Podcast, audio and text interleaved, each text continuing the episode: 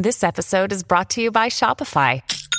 Forget the frustration of picking commerce platforms when you switch your business to Shopify, the global commerce platform that supercharges your selling wherever you sell. With Shopify, you'll harness the same intuitive features, trusted apps, and powerful analytics used by the world's leading brands. Sign up today for your $1 per month trial period at shopify.com slash tech, all lowercase. That's shopify.com slash tech. This is Tech Guide with Stephen Fenech, the place to stay updated and educated. Hello and welcome to Tech Guide episode 425. This is the podcast that keeps you updated and educated about the latest consumer tech news and reviews. My name is Stephen Fenech and I'm the editor of techguide.com.au. On this week's show, we share our verdict on the iPhone 12 mini and the iPhone 12 Pro Max. DJI has released the Mini 2 drone that can fit in the palm of your hand, yet still capture stunning 4K quality. And in our celebrity tech interview, we talk to Dave Faulkner. He's the frontman for the band Hoodoo Gurus. In the Tech Guide review, he's going to take a look at the Chromecast with Google TV. Arlo releases the new wireless video doorbell and the new dating app that can match users based on their health and fitness interests. And we'll answer all of your tech questions in the Tech Guide Help Desk. And it's all brought to you by Netgear, the company that keeps you connected, and Norton, the company that keeps you protected.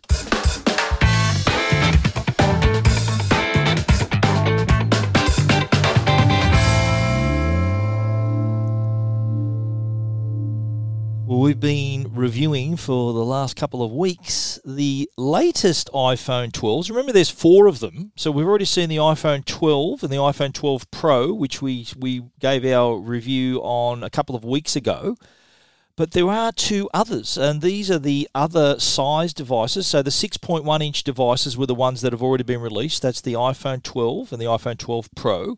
So what we have now, and what we're reviewing in this show, is the iPhone 12 mini, which has a 5.4 inch screen, and the iPhone 12 Pro Max, which is at the other end of the scale with a 6.7 inch display, the biggest iPhone ever.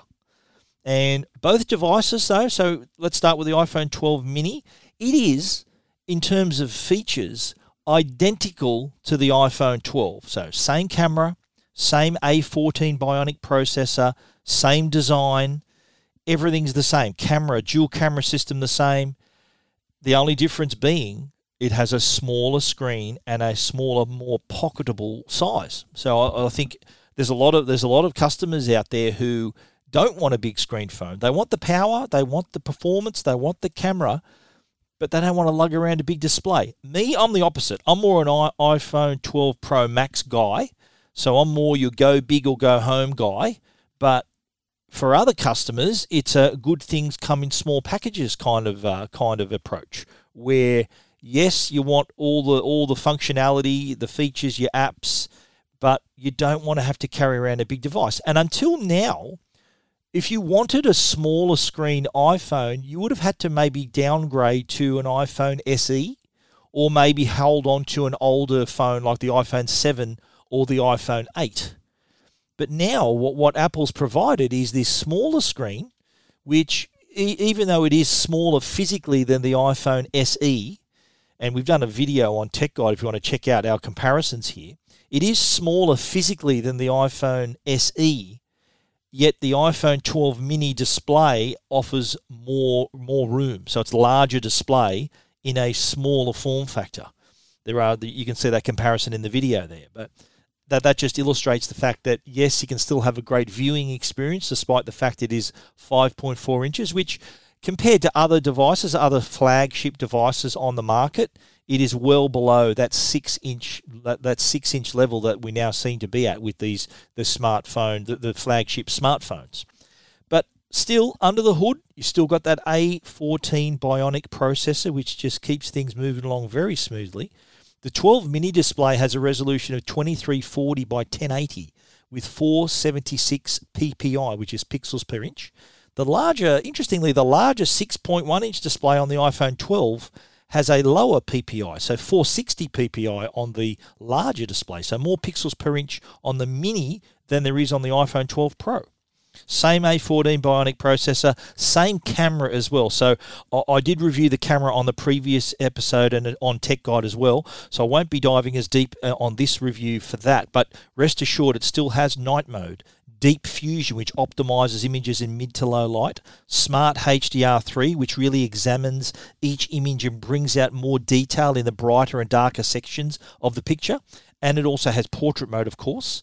And on the video side, even though the iPhone 12 mini is is a lightweight, it does does deliver like a heavyweight. It's got the 4K HDR and also shoots Dolby Vision along with uh, and also provides fantastic performance in low light. So with that sort of quality in your hands, you can really come up with some impressive stuff both on the video side and on the image side. And of course, don't forget all of the iPhones, including this the teeny tiny iPhone 12 mini and the iPhone 12 Pro Max, are 5G.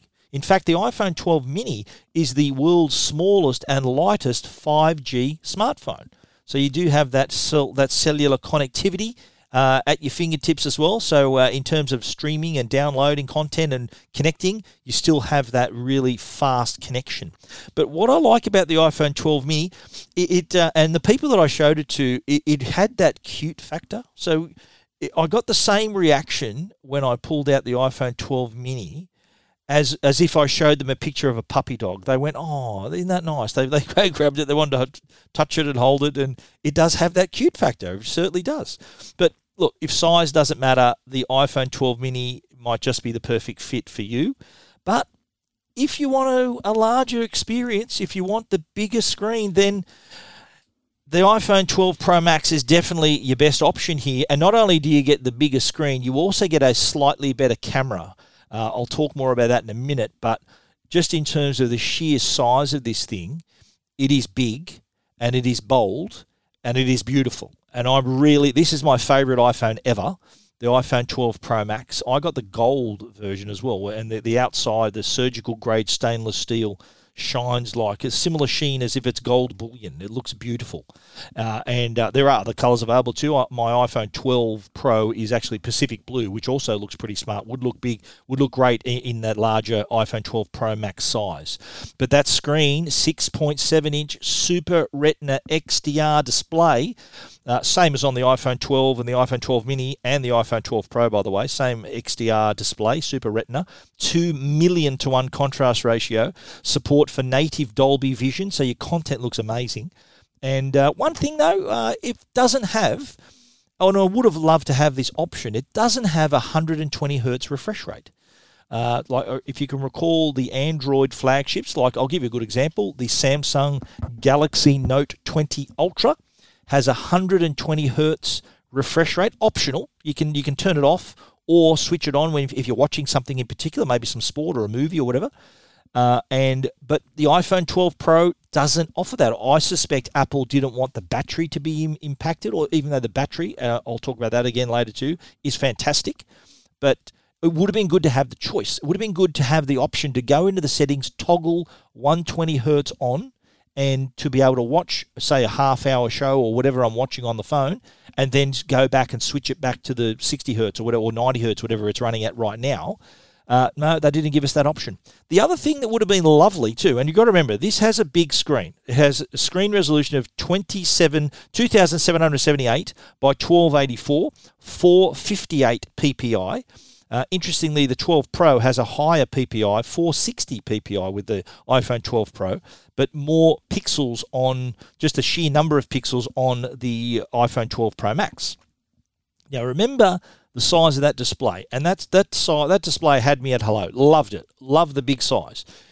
One idea I had: wouldn't it be great if they could Apple Apple could introduce a split screen feature like they have on the iPad OS? The iPad does have a bigger screen and has more room naturally to run your apps, but this is a giant screen, 6.7 inches. You could easily run two apps, one on top of the other here. That would have been a fantastic option to be able to run, say, your mail in the top half and a browser in the bottom half. There is room to do it. It will put it this way: it wouldn't have the size of the app on on each half of the iPhone 12 Pro Max would have been just as good quality as one app running on the iPhone 12 mini. Just some food for thought. It would have been great to have that added functionality, being able to run two apps side by side on there. Maybe next time. But uh, look, the entire iPhone 12 range, including the 12 mini and the 12 Pro Max, do have ceramic shield. That makes the screen tougher. We did speak about that in the other review. Uh, but the other reason to upgrade to the iPhone 12 Pro is the camera system. There are features aboard the iPhone 12 Pro Max that it only has. Uh, including a, a sensor that allows 87% more light, the iPhone 12 Pro Max also has a sensor shift feature which smooths out your videos and images by making 5,000 micro adjustments to the sensor per second. So you think about these really subtle shakes you can have, like say you're videoing, you're filming while you're driving in a car. You might be filming something out the window or walking. It'll take the shakes out of that. When you think about it, it is a lot easier to smooth out a sensor, which is quite light, rather than the heavier lens system. So that Apple really smartly going the sensor shift route rather than the image stabilization within the lenses. So that's pretty clever. The iPhone 12 Pro Max also has a new 65mm telephoto camera and offers up to five times optical zoom. Uh, and of course, there are there's night mode, portrait mode, smart HDR3, deep fusion, and the same quality video, 4K HDR, 60 frames a second, Dolby Vision HDR that you can also edit on the device itself. Now, the other advantage, though, of having a big phone like the iPhone 12 Pro Max is the battery. Bigger, bigger phone equals bigger battery. And I've got to tell you, when we were reviewing the iPhone 12 Pro Max, we got two full days of battery life. So we had it on the charger at 100% at, let's say, 8 a.m. on a Monday.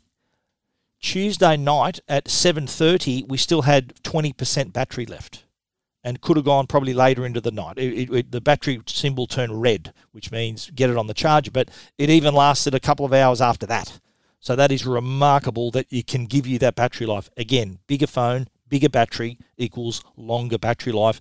they all also are compatible with the handy new MagSafe wireless charging system that works on every iPhone 12. But again, you got a choice here iPhone 12 mini or the iPhone 12 Pro Max. Good things come in small packages, go big or go home. The choices are there. They, they might be different ends of the spectrum, but they have one thing in common. To the right user, they're going to be probably the best iPhone they've ever owned. If you want to read more about our iPhone 12 mini and iPhone 12 Pro Max reviews, check them out at techguide.com.au. This is Tech Guide with Stephen Fenech.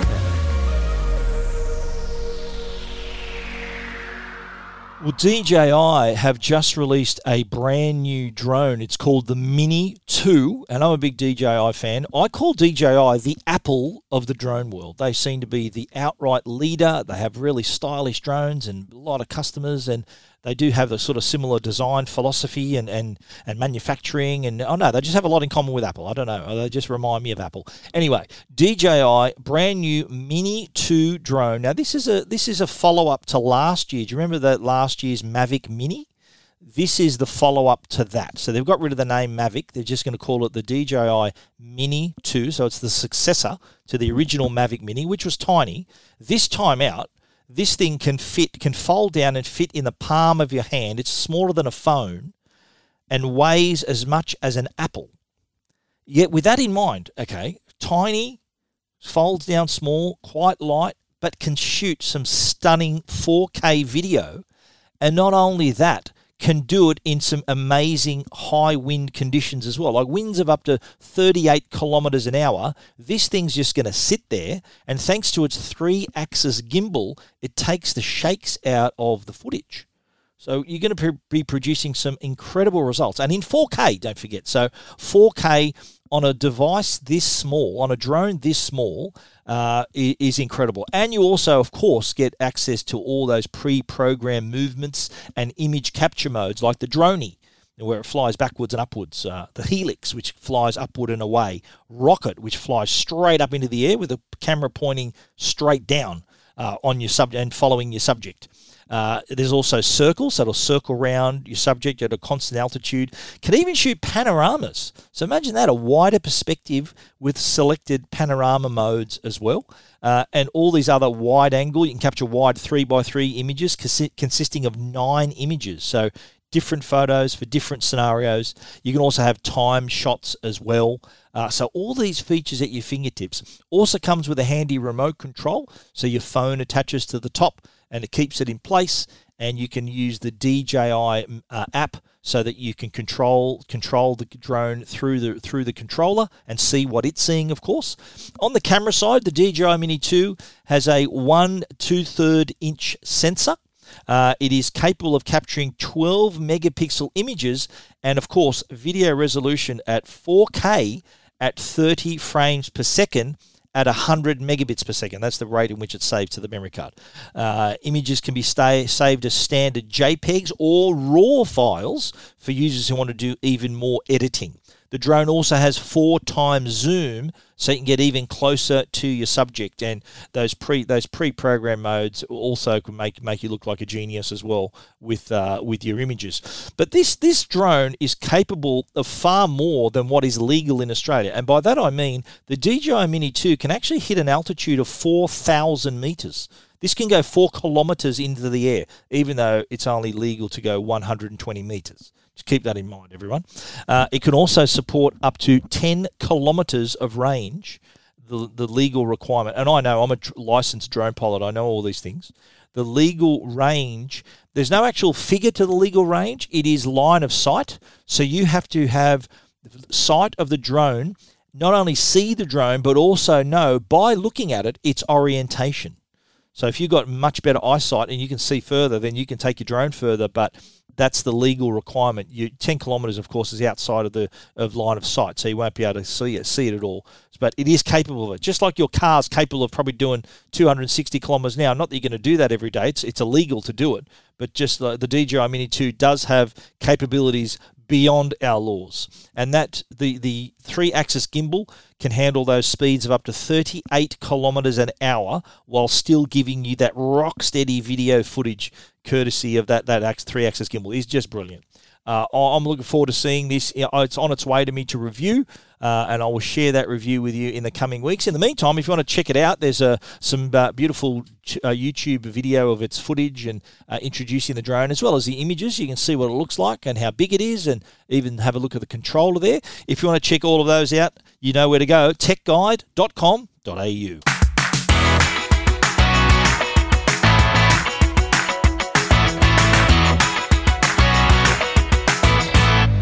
This week on our Celebrity Tech segment, we have a very special guest. His name's Dave Faulkner, uh, otherwise known as the frontman for the Hoodoo Gurus. Now, I can remember listening to the Hoodoo Gurus since the 80s, uh, just giving away how old I am there.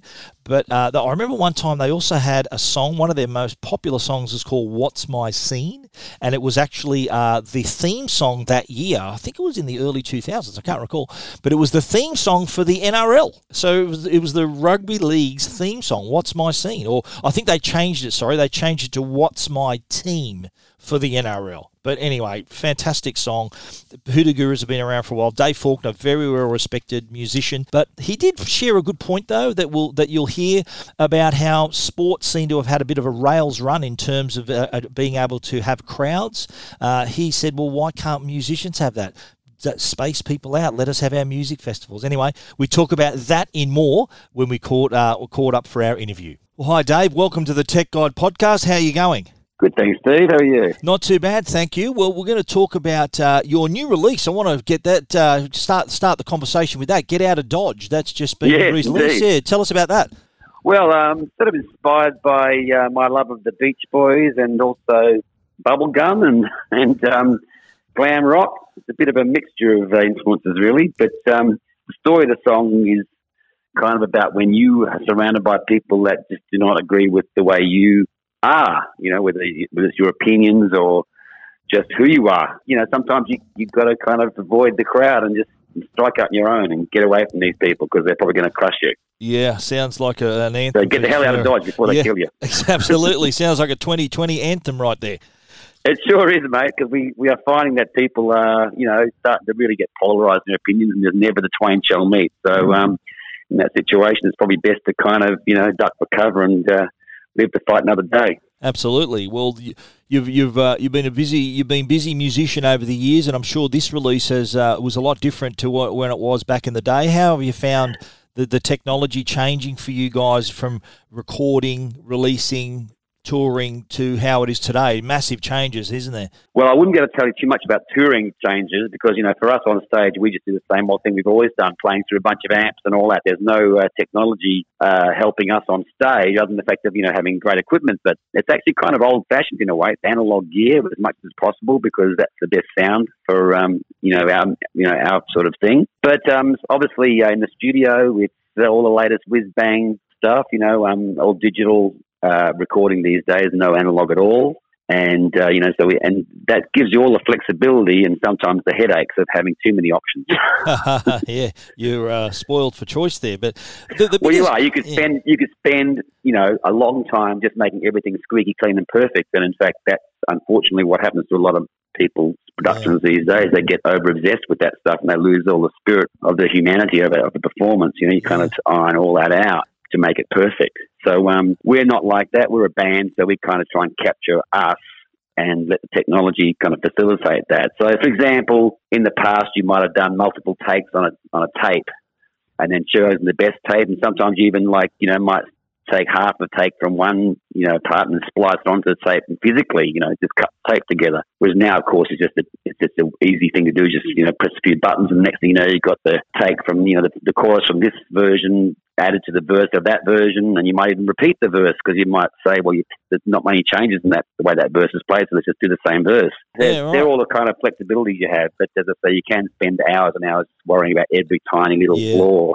um, which is what happens when you get obsessed with that sort of stuff. Of course, and of course, the the, the goal is to give the, the, the listener, the fan, the, the, the song, and that. Has, well, the main thing is to capture the personality of what's going on, you know, and that's the people playing it as well as the song. So the people playing it have human flaws, and you know the way we interact with each other is something that's never repeatable. So yeah, when you true. try and get too uh, you know pedantic, it ends up taking away that stuff, which is actually what makes it kind of the most um, real. What about access to music now? It's it's it's totally different. Back in the day, you'd you'd rock up, you buy your vinyl, you buy your CD.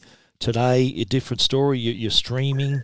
Uh, how, how, do yeah, you, how, how have you found that change? That's unfortunately a bygone era in terms of like financially too, because you know there's a lot less money to be made uh, from these digital streams. I mean, obviously, you're very um, successful artists do quite well out of it, but for a lot of us, it's kind of you know hand to mouth a little bit. And yeah. um, you know, I think we're doing all right, but um, you know, I, I definitely feel for some of the younger artists, you know, who before they could sell a couple of thousand singles at their gigs and probably make enough money to, you know, pay for the recording and all that. But, you know, if they try to do it from digital sales, probably not going to be that good because, well, they're not really selling anymore on digital. I mean, some Bandcamp has sales and that's very good for, for artists. But, um, yeah. You know, as far as your streaming platforms, they don't return much for every play that you get. It's a nano cent almost. yeah, I was going to ask. Like, I think a lot, a lot of us, a lot of people who are obviously music fans, me being among them, we, we don't kind of see that side of things, do we? We we see, oh wow, we got all this music, we got every song ever recorded for twelve dollars a month. From yeah, from the right. uh, from the other side, how how has that changed how you do things and how other artists are, are, are doing things? Well, but just to slightly, you know, put some um, weight back into some of the benefits of that system. Obviously, in the old days, you'd buy a CD and that sale was once, but you know it was good money. But now, in a sense, you're buying it every time you play it, but it just takes a long time for you to maybe make enough spins for it to equal the price of an actual CD. If you see what I'm saying? Yes. But it means that people are renting the music rather than, than owning it. So um, ultimately, I guess it means in longevity wise, some some bands like us, for example, that have like these songs that stick around for a very long time, and those songs keep making money gradually. You know, you always used to make you know money from sales and best of things like that as well. So that was a, that was the old model. But you know, the new model has benefits as well. So if you've got some longevity and some penetration there, your song keeps earning quite well because people still want to play it, you know, just as much as they ever did, Yes. maybe. I, I, I'd imagine one of the upsides would be uh, discovery. A lot, lot of younger your listeners who weren't around in the 80s and 90s when you guys were, were, were really starting out. and Totally, and one hundred so- percent. I mean, that was Yeah. the funniest thing. You know, I mean, I used to, you know, I remember back when the digital revolution happened, and you know, there's Napster and all these different things, and I, you know, I didn't agree with people stealing music, and at the same time, um, the other thing that was being said at the time was, oh, you know, these these big record companies they control what we hear, and when we get the, uh, you know, when we get streaming platforms, everyone will be equal, and that means all the new music will get, you know, will get. Um, Discovered by people that only know the things that record companies let you hear, you know, the big artists. Yeah, right. Well, what did happen instead was yes, that that that happened as well, but older artists that were getting that had been lost in the shuffle that were considered out of fashion, say at radio or record companies, all artists that had been around forever, like or bands that had you know long gone out of existence, you know, like in the sixties and fifties, whatever, they were getting rediscovered. Which you know suddenly everyone had a radio station of their own choice at their fingertips, and that changed everything. So it wasn't just new music that was coming back; it was also, you know, getting to the mainstream. It was also all this old music that people could finally get their hands on without having to go and you know spend a lot of money at an import shop and not be certain whether they're getting the right version. You know how, how it was in the old days. You know, you'd try and get a, you'd buy an album, and suddenly you find out it was, you know, the ba- some band that had sort of re-recorded all their songs. They didn't even sound anywhere near the same as the original recording. So Yeah. You know that sort of saves all that problem. Absolutely. Imagine, imagine, uh, and I'm a big league fan, so I remember when you guys, your song "What's My Scene" was the NRL, the rugby league anthem. Yep. Uh, that that would have uh, boosted boosted some sales back in the day, and if that was today, imagine the people going back to listen to that on digital platforms now. Maybe, yeah, maybe. But you know, um, th- that was sort of when we broke it up. So I don't know. It, it kind of that song had already done a lot of success, and you know, I think in a way, I think the rugby league gained more than we did out of that. Really? gave them a good, you know. You know, and we broke it up at the time, so it wasn't like we could go out and do shows and kind of rake, rake in the money because of our new high profile from this song being back in the, you know, in people's faces. Um, I- in some ways, that song never went away, so you know, it's still kind of our biggest song. No In fact, the Triple M uh, just did this, you know, big um, listener poll, and uh, that was our number one song that they chose, really? which Wow. surprised me actually, because I know another song of ours, "A Thousand Miles Away," Yeah. Is one people often say is their favourite. So I thought that one would come on top. Oh, that's good. But You- uh, no, what's my scene is the one. Yeah, absolutely. And I I noticed too, even with the new release, you are still releasing on vinyl. So you're still supporting you so your grassroots fans and the real audiophiles who want that better sound, aren't you? Yeah, well, also, you know, it's, a, it's kind of a hipster thing too. You know, like younger people um, have rediscovered vinyl, and they, in a way, perhaps having too much access and music being so disposable, there's been a sort of a hunger for people to feel like, you know, I'm actually a big music fan, and I'm going to prove it by Yeah. buying something, and it'll be real. You know, not just something that I can just delete and forget about. Yeah. So it's a statement, I think, and people are really relating to that idea. And so it's a, it's a, the market's quite healthy. Obviously, it's never going to come back to being, you know, the number one thing, but it's just a nice little sideline for people. And you know, for me personally, as a music fan, I love having a actual item. I still buy CDs, so I mean, I listen to stuff on digital as well, but I do buy CDs, and uh, you know, I just like that thing of you know, just chuck that on, and there it is, rather than having to search and think about it. You know, you just look at it in the shelf, and you can sort of go, I want to listen to that right now Yeah. rather than having to remember what you want to look for Yeah. Sure. down in you know endless possibilities of a streaming platform. Yeah, well, how, how do you feel about like? There's a whole generation of people now that are, you know, the millennials who who have only been listening to digital music. Like in terms of quality, do you think they're missing out on on the the real quality you can get from hearing it vinyl and on good equipment? Yeah, I do. I do. I mean, you know, I I I, I lament the fact that MP3 is kind of like the standard that most music is listened to. You know, but then, we've got to accept the fact that you know back in the old days, you know, people listening in their sort of their car cassette player or a CD player in the car or on the radio. I mean, that wasn't great quality either. You know, you pay, and there was there was noise around there. Maybe you, you you're vacuuming the house and you've got a record on. You know, like it's you know, for a lot of people, just hearing the song and knowing that all the bits are there, that's enough. It's only the real sort of diehard fans, like maybe you, certainly, you know, people like me, Yeah. that kind of want to listen to it and really absorb every sm- sm- slightest nuance and really enjoy the whole thing of the of the of the recording and you know Sure. and get obsessive about that. So, you know, we, we are an exclusive group and the world is, in a way, has made it harder for us to follow our passion Sure. but everyone else gets an easier go at what they, you know, getting music they like most accessible. Uh, and of course, the the music scene is not just about recording, but also promoting yourselves. And, and you, you guys have got your own website now. And you, are you active on social media now to sort of promoting yourselves? Yeah, sort of. You know, we're, we're on Facebook and Instagram, so we're kind of in the old fashioned area. We haven't gone on to TikTok or any of the other ones, but um, not, you know, we're not trying to do anything other than purely, you know, just let people that want to find it find it. You know, we're not trying to really sort of create an audience that's not going to already know about us, really. But um, you know, that that is interesting because you know there was a lot of arguments being made that we've lost some of that uh, mystique of artists. You know, where you didn't know the, every minutiae of their lives, who they were with last night, and where they went, and what they ate. And, you know, the Kim Kardashian style thing of getting too much information. Yeah, there, So, was, there was um, something about the mystery, wasn't it? Eh? There was like you, Yeah, you- I there think- was. That's right. But I, you know, I- I think we're doing okay with, with what we do because we we don't overshare. You know, we we try to let people know what's really going on and give them, you know, you know, photos they may not see elsewhere because obviously we've got, you know, we have lots of things we can collect that aren't necessarily that important to promote with. So that, that's a good place to put those, you know, like whole day snaps, whatever. But by and large, we're not sort of trying to fill people in on every detail of our lives, and you know, and we don't sort of we avoid generally speaking getting Yeah, up on a soapbox and uh, you know promoting our views on this, that, and the other. So it's not a platform for that generally, though. I I do occasionally overstep the line on that regard, both enough. on a song level as well as you know just on social media.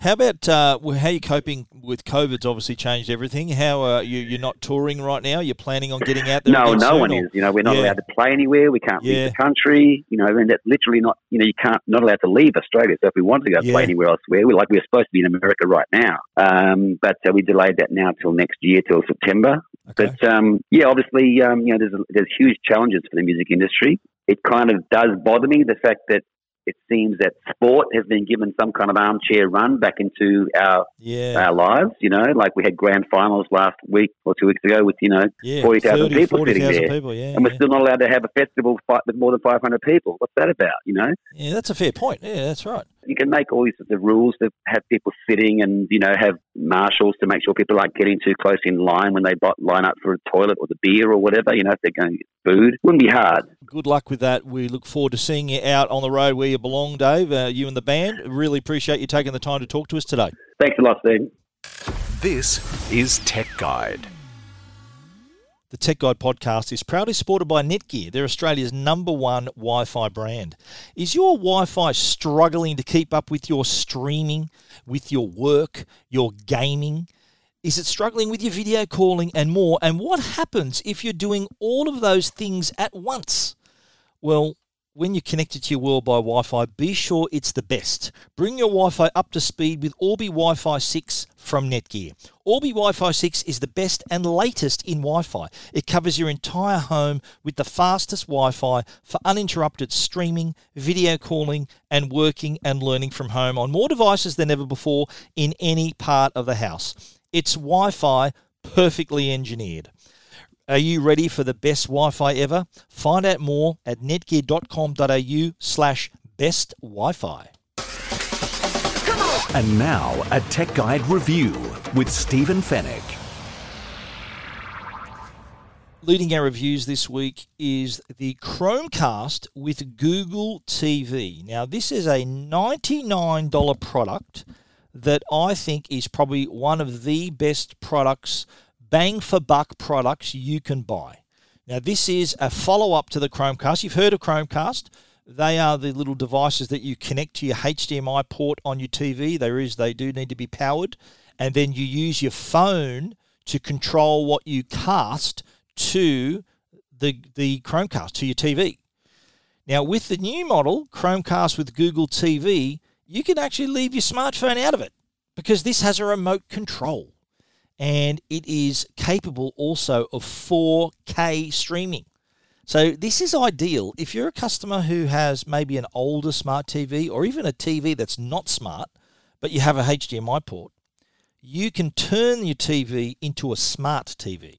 So, with it, when it's connected, it brings you all the latest 4K streaming services, including Netflix, Stan, Amazon Prime, Disney Plus, YouTube, and all the catch up apps for free to air channels, including 9 Now, ABC iView, 7 Plus, 10 Play, you name it.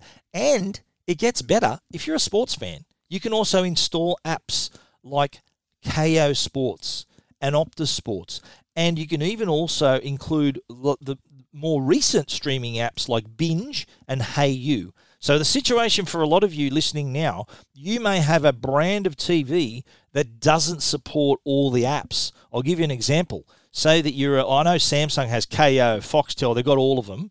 But say your TV, you might have an LG or, or a Hisense or a Sony or whatever you happen to have, and your TV may not have, say, Kayo Sports, for example. Well, with the Google, the Chromecast with Google TV, you can download Kayo Sports and access that on your television, even though it's not a native application on it. Now, the, the previous way you could do that, I used to recommend to people who wanted Kayo Sports, they had to buy an Apple TV, an Apple TV 4K, which meant they had to spend hundreds of dollars, connect it up, have access to, to uh, Kayo Sports and other apps. But now with this solution, this is a $99 solution. The Chromecast with Google TV can eliminate all of those issues. Now, as, as I mentioned before, it was all controlled through your smartphone, but not anymore because now you've got a remote control. Dedicated remote control that gives you shortcuts to Netflix and YouTube. It can even control your TV, turn it on and off, control the volume of your TV, and just navigate through your streaming services. It even has voice control. So it's got Google Assistant built in, so you can search for content by title, actor, genre, or even mood. You might say, I'm, uh, I want an uplifting movie, and it'll make suggestions just by talking to this remote control. Setup is really easy. You can either do it through the Google Home app on your phone or entirely on the TV using the remote control. All you need to do is sign in with your Google account. Uh, if you don't have one, you can easily create it. Otherwise, it's just logging into your account, setting it up, and away we go. We once we were connected, we we then had to choose the apps we wanted to include on our home screen. So you can choose Netflix, Disney Plus, Kayo Sports, all those apps that you would like. Chromecast with Google TV. You can access the Play Store to not only download streaming services, you can download games and other things as well. And what I like about it too is that once you're all set up, you get this really nice dashboard that can not only place all of these streaming services at your fingertips, but it can also recommend things. Like, say you want to watch, uh, it, will say set up in the example that we use here, and you see the photo on Tech Guide, it'll say throwback 90s classics, and it offers you Fight Club and Good Will Hunting and Forrest Gump. And then if there's all sci fi TV shows. So it gathers all of these suggestions based on the apps you've installed, whether it's Netflix, Prime, Stan, uh, all these others, all these other sources. So it'll sort it into adventure movies and dramas and Oscar-winning movies and you name it, crime shows, sci-fi shows, trending on Google, fantasy shows, all there and all for 99 bucks. Remarkable value. Available in three colours: snow, which is white, sunrise, which is pink, and sky, which is blue. $99. You can't go wrong. If you want to check out a complete review, check it out at techguide.com.au.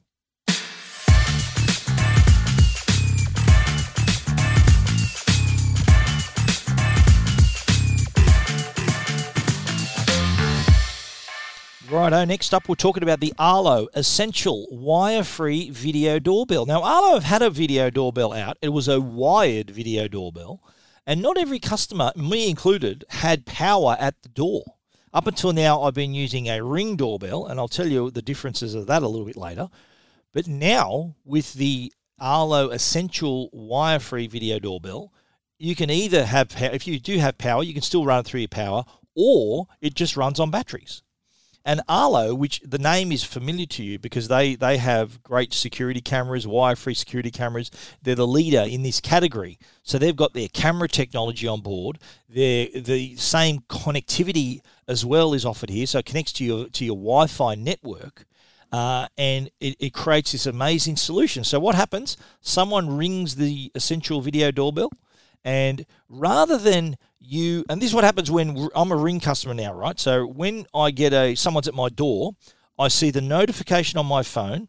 I have to unlock my phone. I've got to click on the notification. That opens up the Ring app. Then it says activating, activating. It could be could be 30 seconds, 40 seconds before I can answer the door. And it, it's not uncommon for me to see the courier walking up the up my driveway because I didn't answer the doorbell quick enough. But with Arlo, that's totally different. So when someone presses the doorbell here, you get a video call. So the second they press it, you're getting a call. You're answering a call, not going through an, a notification, opening an app, and waiting. You get a video call straight to you, straight to your phone, and you're talking with them in an instant. And not only are you getting that faster access, you're also getting a better view. You're getting a 180 degree viewing angle and a square one by one aspect ratio. Now with Ring, anyone who answers the door that you're answering, you're talking to, you can see them from the chest up. So you can see the chest up to the top of their head. You can't see what's at their feet. You can't even see their feet. But with the Arlo Essential Video Doorbell, the wire-free video doorbell, you can see them head to toe. So say if it's a courier, you can see if there's any packages at their feet. And if they happen to have just left a package for you, you can still see that package on the ground. Now, what I do now, if someone's, if I say to the person, I'll just leave it on my doorstep, and they've done so, I can't see that through the ring doorbell.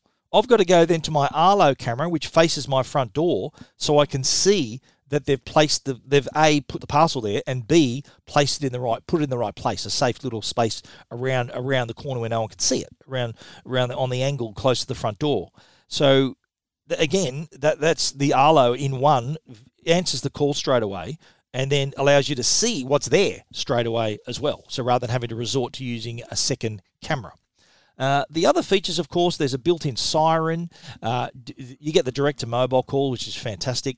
You get multiple powering options. So if you do have power at your door, you can use that, or you can just use your battery, rechargeable battery. It gives you motion detection and alerts as well.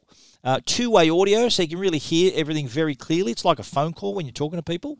Uh, you can even there are more ways to answer too. You can leave a message. So there's a quick reply message to, to, so you can play a pre-recorded message like voicemail. So someone rings your doorbell, you might have a message say, "Oh, hi there, can you leave uh, that that package for me uh, at the front door? Thank you." And then it'll it'll allow you to do that. Uh, or you can leave a voice message if there's a, you're expecting a visitor. They'll press the doorbell, and you might be expecting someone to say, "Listen, I'm running late. Uh, I'll be home shortly," or uh, um, "I don't want to see you anymore. Uh, leave me alone," or whatever. Whatever message you want to leave, you can do that. It also has HD video with HDR uh, and also night vision, so you can see who's at your door even without a light on. And of course, it's weather resistant, so it can handle the heat, the cold, the rain, and the sun. So, look, I think uh, all up a really great solution here. It's not available though till mid December. So you're going to have to be a little bit patient. We haven't reviewed it. We are going to, though. Uh, we'll talk to you in mid-December when we have it. It's going to be priced at 329 bucks, and if you want to check it out, you can do that at techguide.com.au.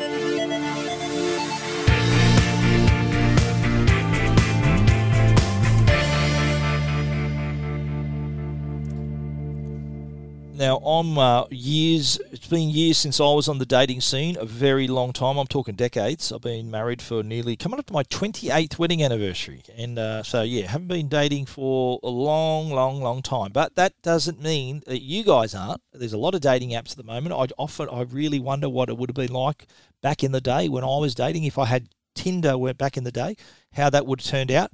Anyway, I'm uh, happily married, so it, it, turned out all right anyway. But for you guys who are using these dating apps, Tinder, uh, all like I think there's RSVP and there's websites and all kinds of, of hookup apps and dating apps, and um, I'm sure you know them back to front.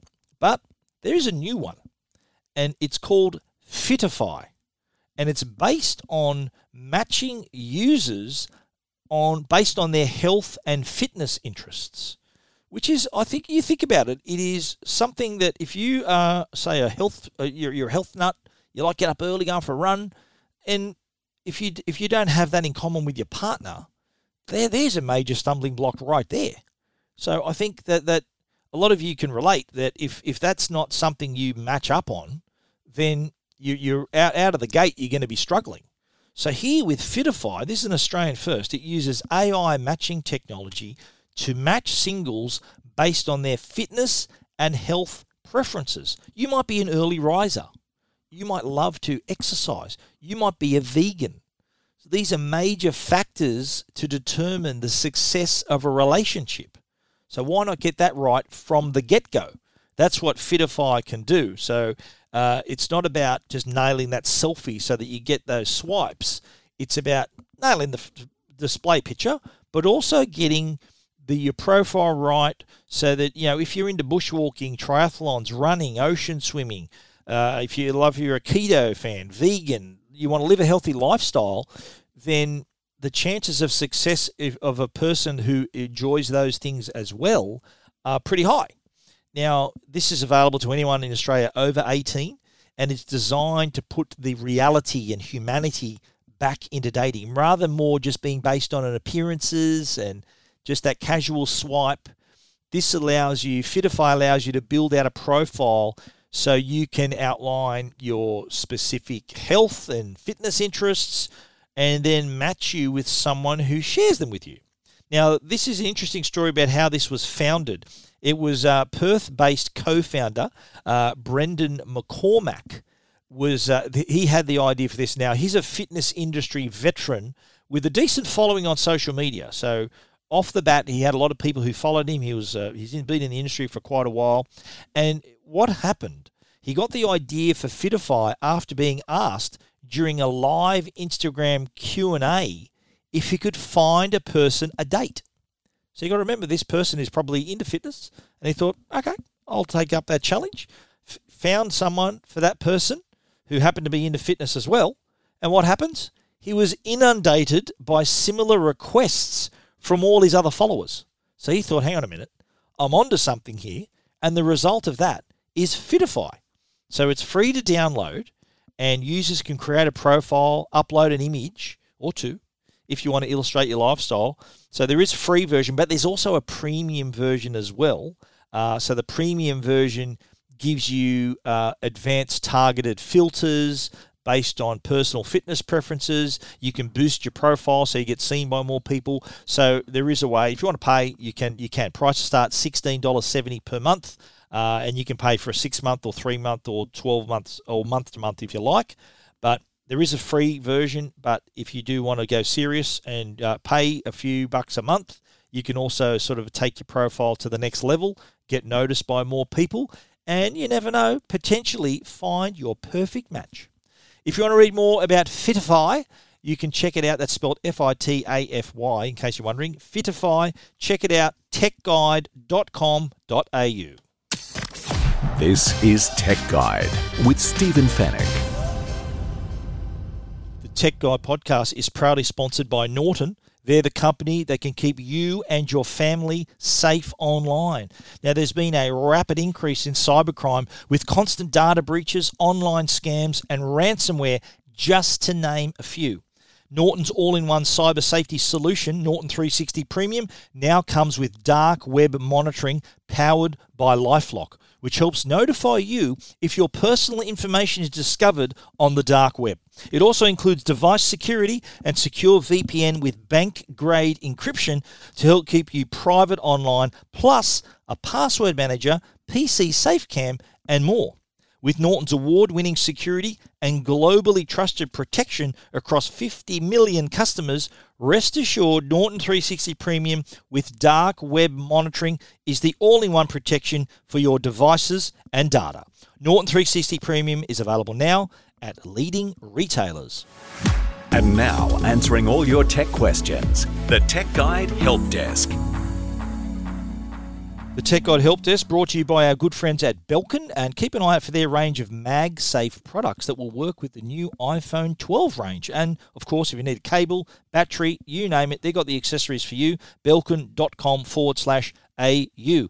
Now, in this help desk, I thought I would offer you some tips on what to do if your smartphone can't scan a QR code. We've had a lot of people contacting us. They're having issues. They've got older phones. They're, they're not being able to read the, the QR codes because now, in this COVID safe world that we're living in, you're scanning barcodes, QR codes, I should say, when you are going to cafes, into restaurants. And sometimes if your phone doesn't work, it's, uh, it's frustrating. It's a, it's a worry for some people. So I thought I would set it straight, tell you what you're doing wrong, what you need to do and so to get you into that cafe, that restaurant, that pub, whatever you need to do. Now, just a bit of background: the QR code was actually invented in the '90s. QR stands for Quick Response. It was actually manu- It was invented by a barcode scanner manufacturer the Denso Corporation as they were trying to come up with new codes that would store more information. So the barcode is like a one dimensional code that only store, stores a certain small amount of data, whereas the QR code is a two dimensional code that can, that can store hundreds of times, hundreds of times more information. So the QR code, very handy. We're seeing them everywhere now. Now, if your phone can't scan a QR code, and by that I mean when you open up your camera and it doesn't recognize the code. If you're an iPhone user, if you're running iOS 11 and lower, your camera won't recognize a QR code. You need to either upgrade your system to 12 and above or download one of the many hundreds of free QR code apps scanner apps. Or if you've got the Service New South Wales app, that will also help you out too, because that will scan not only the barcode but also populate all your information because it knows if you've got your driver's license on it. For those listeners in New South Wales, if you've got your driver's license on it, then it'll take all that information and populate the fields for you rather than you having to type it out. Android users, listen up. If you're running Android 9 or higher, you'll be able to read the QR code through the camera. Android 9 or lower, then you're out of luck. And again, you got to download one of those uh, those QR code readers, those free apps, third party apps to do so.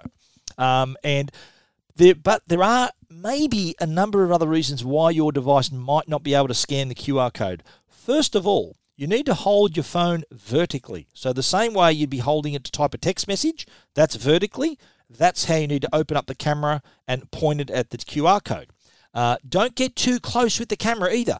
Give it about 30 centimeters. At that distance, the camera should be able to easily focus and scan the code and then pop up that link on your screen. When you're successful, you see a link appear. You click on that, takes you to the Google Doc or wherever they want to take you to collect your information to get you inside.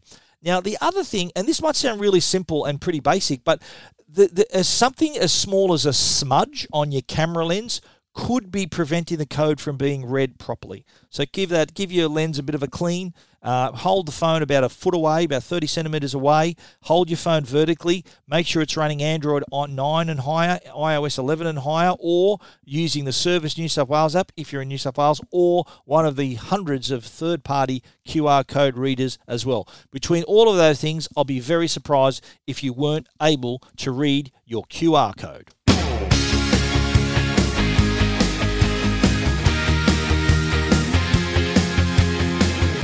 And that is our show for this week. Full time already. Everything we've talked about on the show you can find, of course, at techguide.com.au.